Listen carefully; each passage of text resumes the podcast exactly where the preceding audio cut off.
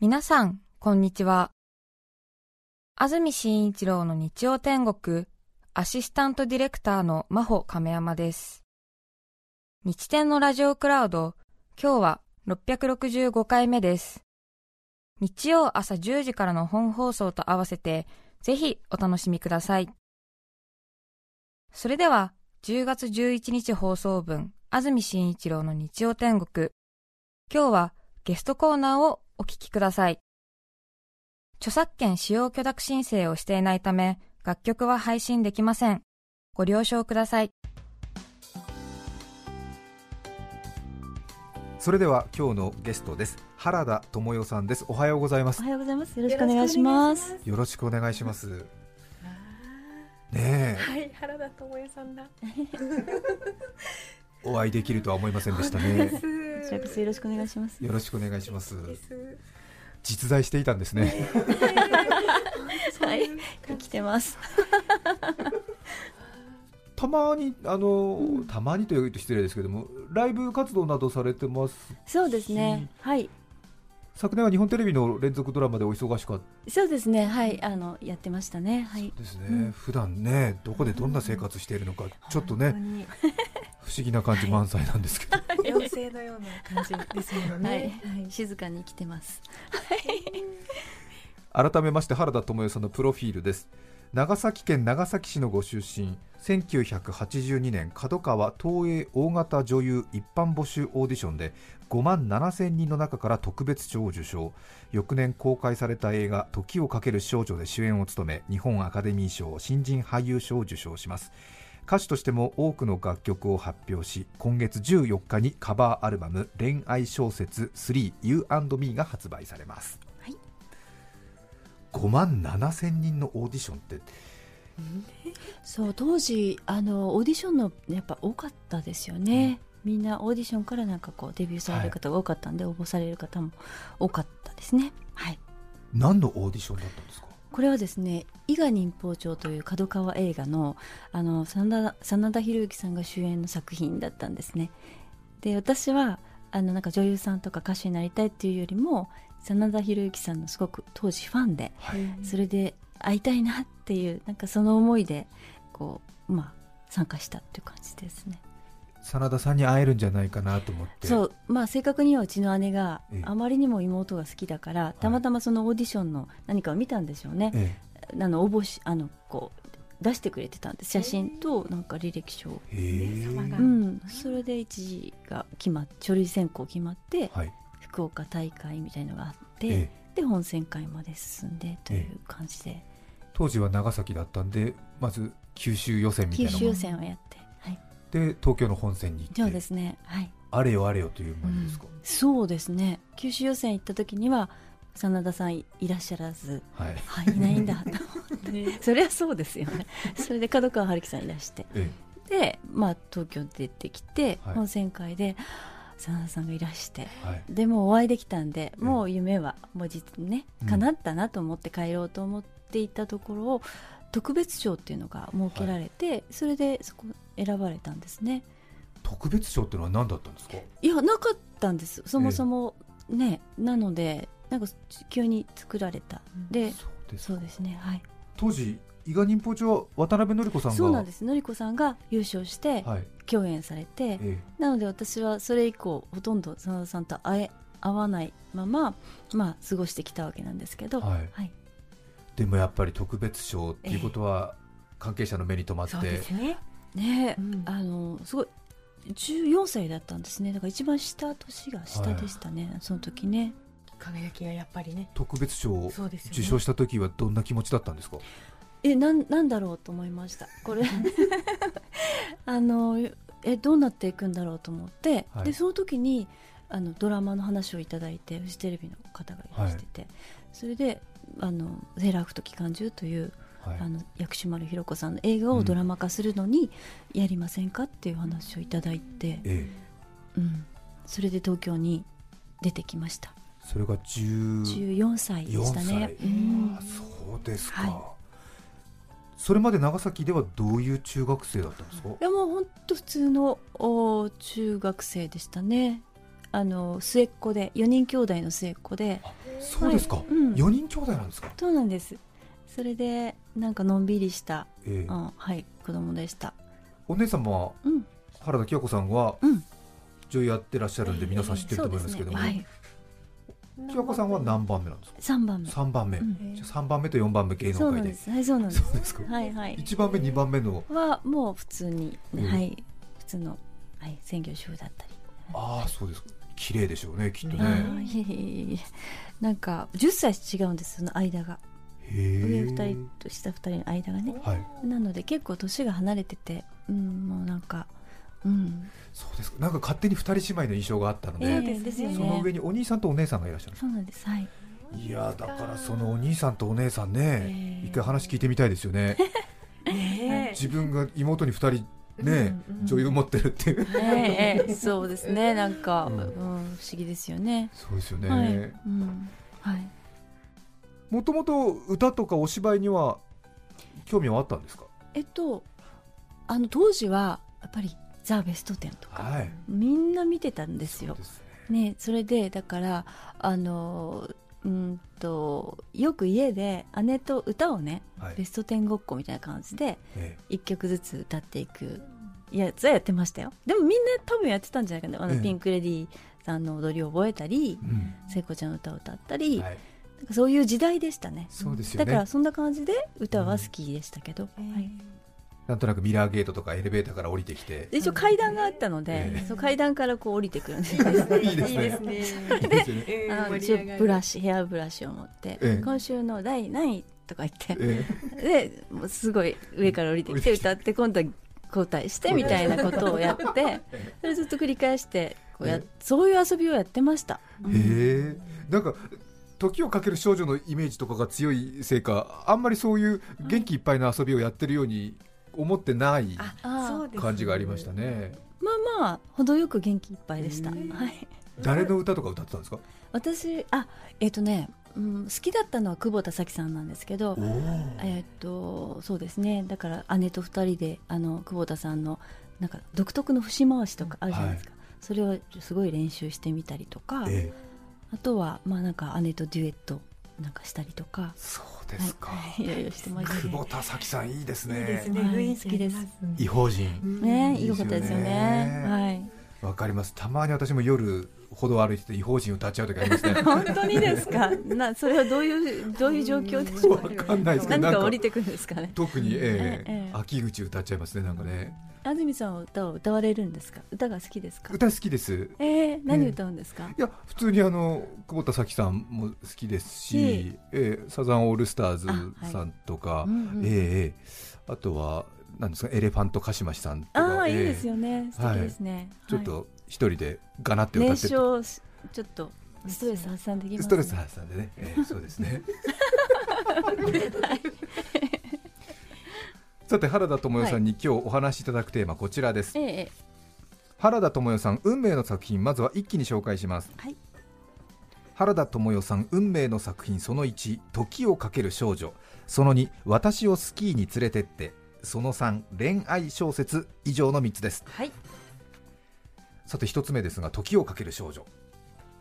もうこれはもうご存知ですが、尾道三部作の2作目ですね、はい、過去に戻ってやり直せるタイムリープ能力を手に入れてしまった女子高校生のお話。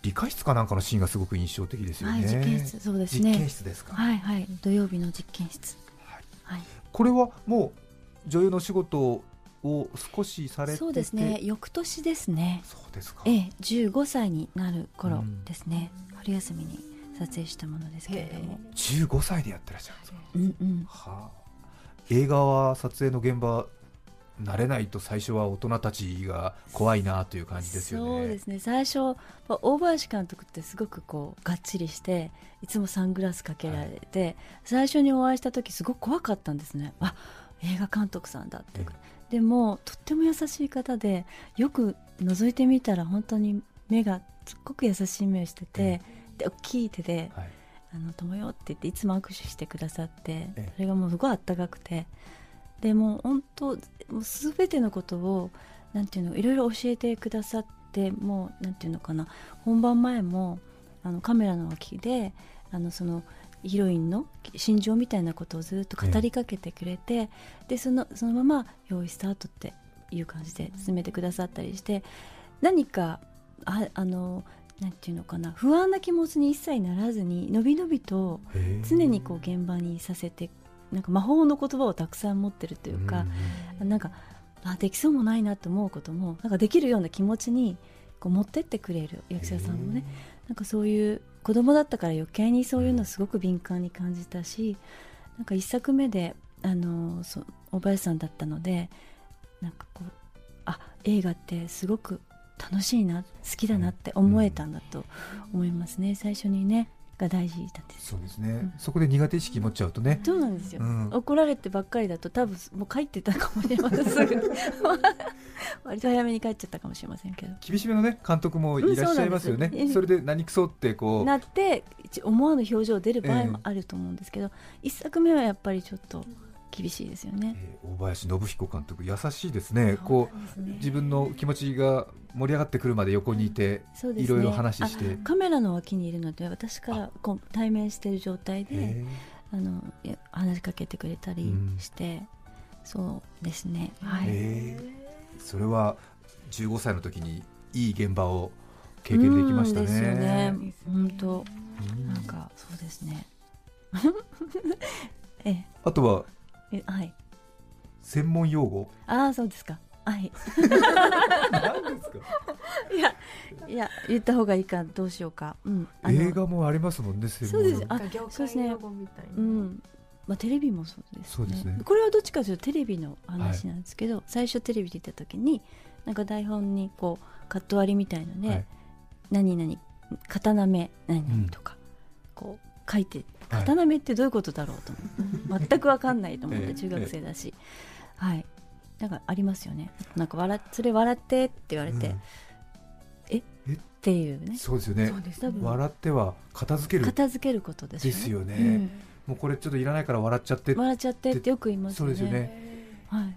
あとは刀目はね普通にあそうですか、はい原田刀目みたいな感じで書いてますよね。新しい芸人さん来たのかなかね妖怪みたいな、うん、そしたら原田さんの肩をこう舐めるように舐めるように向こう側にいる人を撮るのかな、なんか、私もなんとかぼんやり知ってるけど、そう肩越し肩越しっていう言葉がいいですね、肩越しだったらいいのにね、でもこう映像動くからやっぱりこう肩越しだとこう止まってるから。舐めながら、舐めながらベロリンって舐めながら。ながらこう やっぱり舐めるんじゃないそうですよね顔なめとかありますもんね。顔なめ？え？って思います。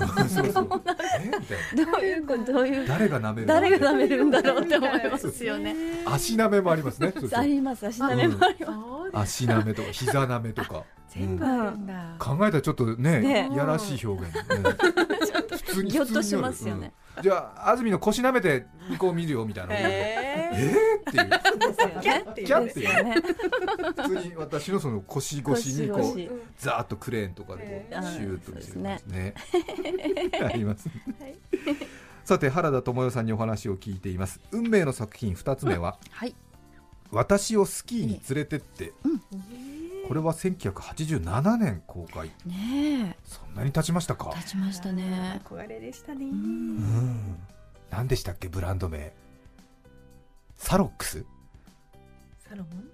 えっとなんだっけ、えー、何ですかね？えっとなんだっけな、えー、ちょっとありましたよね。そうですそうです。ええっ、と、えー、と本当のスキーメーカーはえっ、ー、と、ね、サロモンと、はい、なんだけどそれを上手にあれですよね。そうですよね。でしたね。えー、サロックスだっけな。なんだったっけ？もう本当私もいろいろ忘れてます。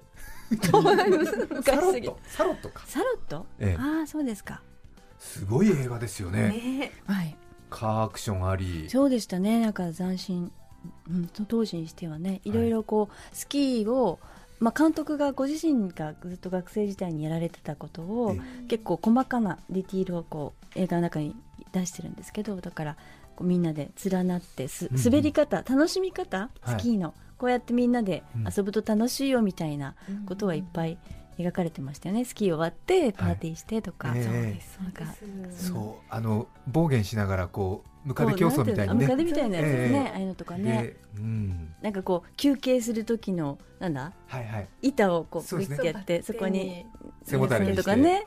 なんかそういうのあってみんなのその当時若かった人たちがみんなあこれやりたいとか思ったりされたんですね。大人になったらああいうことをするんだって思ってそうね。ずっと憧れてたのに、うん、実際になってみたらバブルが弾けてましたね。そうね。そうか、そうですか。その時代ですか。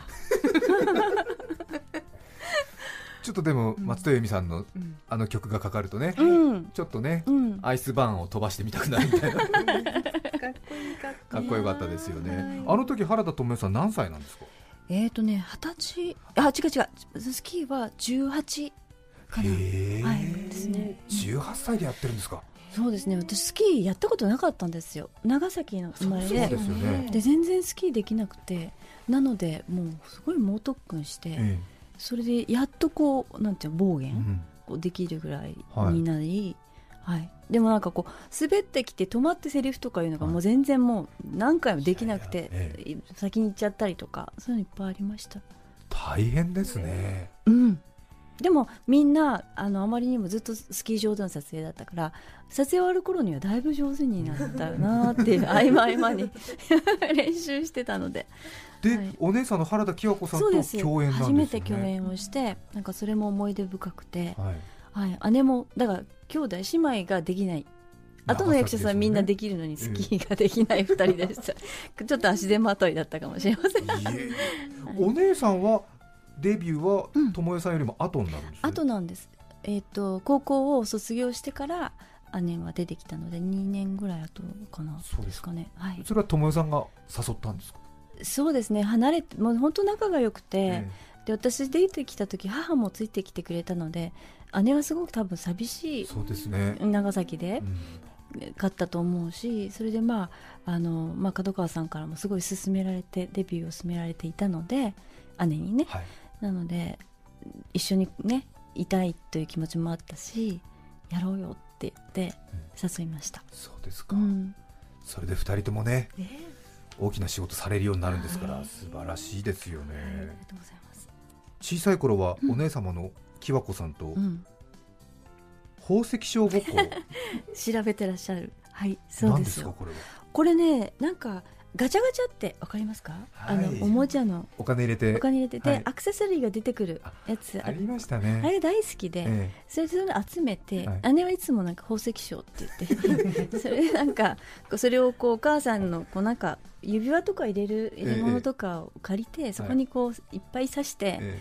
で売りに来るんですよね、それで私に「これ20万ですよ」とか結構金額はリアルですね。こちらは30万でございますみたいな,、なんかそういう遊びをしてて、でちゃんとこう領収書とかもなんか作ったりしてピリピリってミシン目入れてね、はい、それで出してくれたりなんかそういったちまちまっとしたことが多分好きだったんですね。楽しそう楽しそうですね、ええ、お店屋さんごっこ領収書自分でミシン目作るってなかなか。そうですよね。なかなか。でも小さい時に憧れるんですよねそうなんですよ。ミシン目のピリピリピリとかの。今は少ないですけど複写式のカーボン用紙とかはいそうです。欲しかったです、欲しかったですよね、で反抗したりなんかいろいろ。そういうやつです。えー、今もお姉様とはよく一緒になりますか、そうですね。もう本当によく話しますね。一緒に。はいさて原田知世さん運命の作品3つ目ですけども、はい、恋愛小説、はい、これは今月14日に発売される最新アルバムですけれども、はいうん、3ということで、うん、1と2が過去に発売されていますね。はい。カバーアルバムですね。そうなんです。あの数年前からこのなんていうのかな短編小説の主人公を演じるように歌うっていうテーマで、まあ洋楽邦楽いろんな曲を選んで、あのやってるんですけど最初が2015年で洋楽編でやって、はい、で翌年に、えっとまあ、私の少女時代に聴いていたそれこそ「ベストテン」とか見ていた時代に聴いてた、はい、まあ、70年代80年代の、まあ、名曲をカバーして、はい、そして今回が、えっと、1970年代から90年代のソングライターの方の曲を中心に選曲して、はい、また新たにあのデュエットもやってみたいなとずっと思っててそれで細野晴臣さん大貫妙子さん小山田恵子さん、えー、時朝子さんにあの参加していただいてすごく素敵な、はい、仕事できました。すごいメンバーが揃って。そうなんです夢のような、はい、恋愛小説3 14日に発売ということですけども、えー、第1弾は洋楽のカバー第2弾は幼少期それこそ久保田早紀さんの「異邦人」とかを歌いました歌いました。カバーされて、そして今回は、えー、ソングライターの皆さんの曲を中心に選曲しているということですね、はい、シリーズ化ということでご自身の音楽活動の中でも思い、強いんでしょうね。やっぱり全然違うアーティストの方の歌を歌うとすごい勉強にもなるし、うん、やっぱり自分のために作られた曲って自分の癖が楽に歌うんですよね、はい、でも他の方の曲だとちょっともっと違う歌い方をしてみようとか、うん、チャレンジができるので、うん、でまあ大好きな曲ばっかり選んでるし、はい、歌う楽しさ単純に歌う楽しさもあって、うん、うん、はい、それでずっとこれからもやりやれたらなたまにです。あのオリジナルとは別にこう続けていけたらいいなというふうに思ってそうですか、原田知世さんは特に声の、原田さんの声のファンだという方も多いので、きっとこういうカバーアルバム楽しみにされてる方も多いんだろうなと思いますね。嬉しいですね。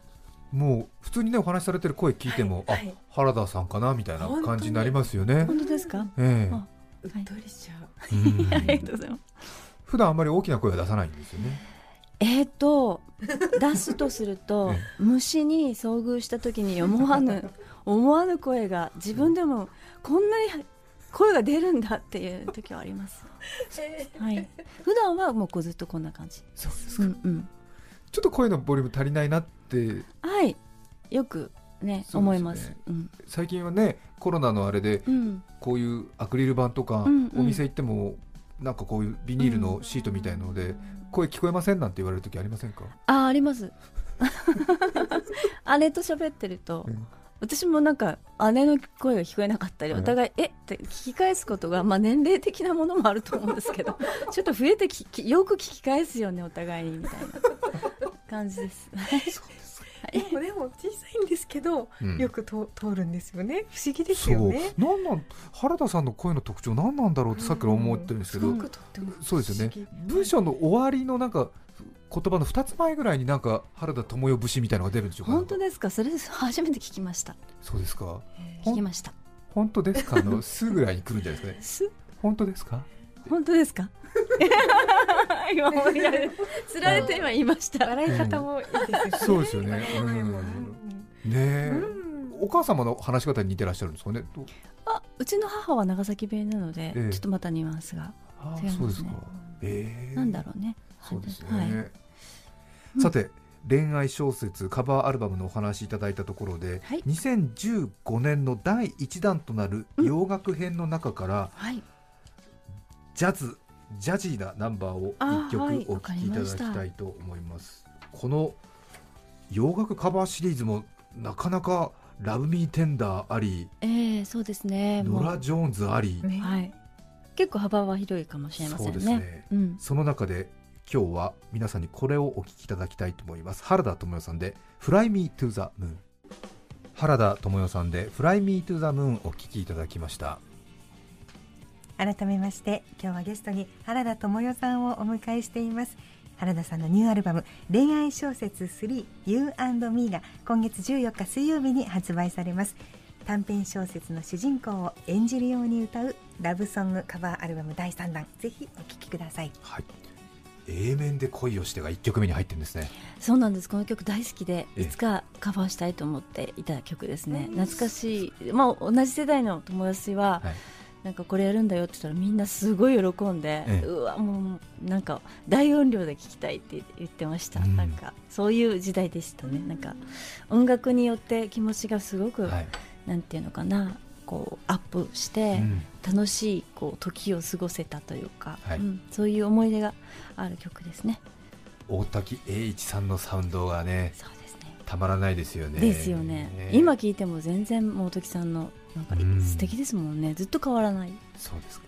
また原田さんの少しこう力むことなく ねなんかでも筋肉はついてないんだけど体幹がしっかりしてるみたいな。本当ですか？あすごいいい言葉をいただきました。ありがとうございます、ね。うん、そうそうそう、うん、声は小さいんだけどよく聞こえてるってね。怒られますよねプロの人。にう。ん。たまりませんね、はい、14日に発売になるということです、はい、あと原田さんはライブなどの予定は今年は？今年はちょっとまだね、えー、ないんですけれども、はい、でもせっかくアルバムを出したのでまたこういい時が来たらぜひやりたいなと思ってます。今回は新しい CD アルバムの制作は随分と制限された中で作業だったんじゃないでしょうか、えー、そうですね。レコーディング自体ちょっとずらしたんですけど、うん、でも準備は家でねあのプロデューサーの方からなんかデモ音源を送ってもらって、でそれを聞きながら iPhone で歌って、ええ、でその声を返して、はい、でまたそれを重ね音を重ねて、まあ、こうアレンジ決めていくような離れてもできるなと思って、意外と iPhone で撮った歌が、はい、なんだろう音もいいし、うん、あと家で歌ってるのでなんだかリラックスしてて、うん、でちょっといろんな部屋で歌ってみたりしてリバーブがないじゃないですか、生声だから、だからなんかこうちょっと雰囲気出ないなと思って、お風呂とか行って。はいやったらすごいいいリバーブで、お風呂で歌ってみたりいろいろして、うん、練習はたくさんできたので、うん、逆にまあ大変のようででもいい時間だったなと思います。そうですね。意外に家でも作業できるんだって気づいて、リラックスしてる分また違う部分が伸びたりして、そうなんです。でも途中で家族がこう入ってきたりとかして。え今途中も、まあ、あと少しだったのにってまたもう一回歌い直すみたいなことはもちろんありましたけど、そうですよね。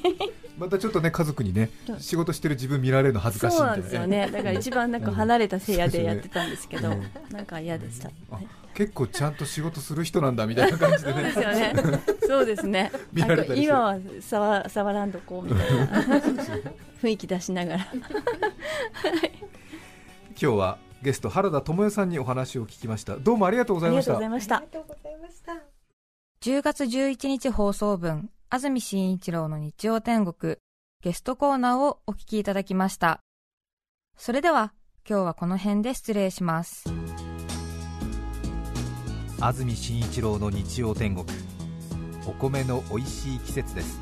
新米白米無洗米今日は質素に玄米で明日は豪華に加納姉妹。お聞きの放送は TBS ラジオ FM905 AM954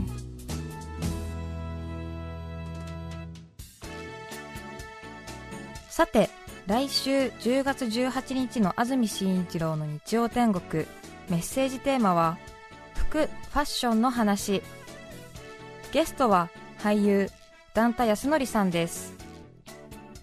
それでは来週も日曜朝10時 TBS ラジオでお会いしましょう。さようなら。安住紳一郎の TBS ラジオクラウド。これはあくまで試供品皆まで語れぬラジオクラウド。ぜひ本放送を聞きなされ。954905